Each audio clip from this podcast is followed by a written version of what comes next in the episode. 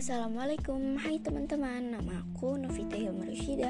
Aku ingin menceritakan pengalamanku selama belajar IPA Aku belajar IPA tentang revolusi dan rotasi bumi. Setiap hari bumi terus mengalami perputaran.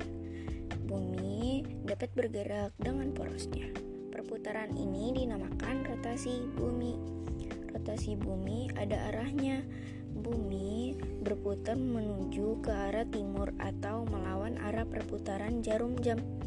Waktu yang dibutuhkan bumi dalam satu kali berotasi yaitu 23 jam 56 menit 3 detik atau sekitar 24 jam selama berotasi poros bumi selalu miring 23,5 derajat dari garis tegak lurus.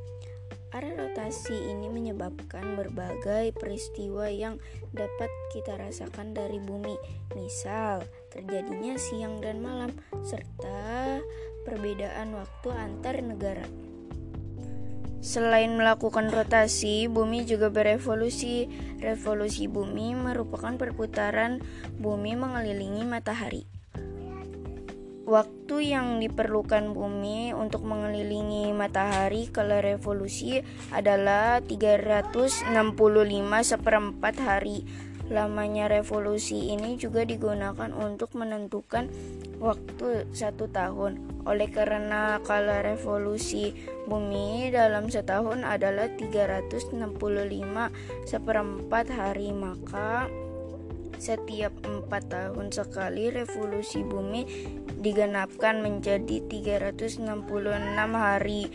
Tahun yang terdiri atas 366 hari dikenal dengan tahun kabisat. Dalam tahun kabisat terdapat penambahan satu hari pada bulan Februari menjadi 29 hari. Itu dia pengalamanku selama belajar rotasi dan revolusi bumi. Makasih. Assalamualaikum warahmatullahi wabarakatuh.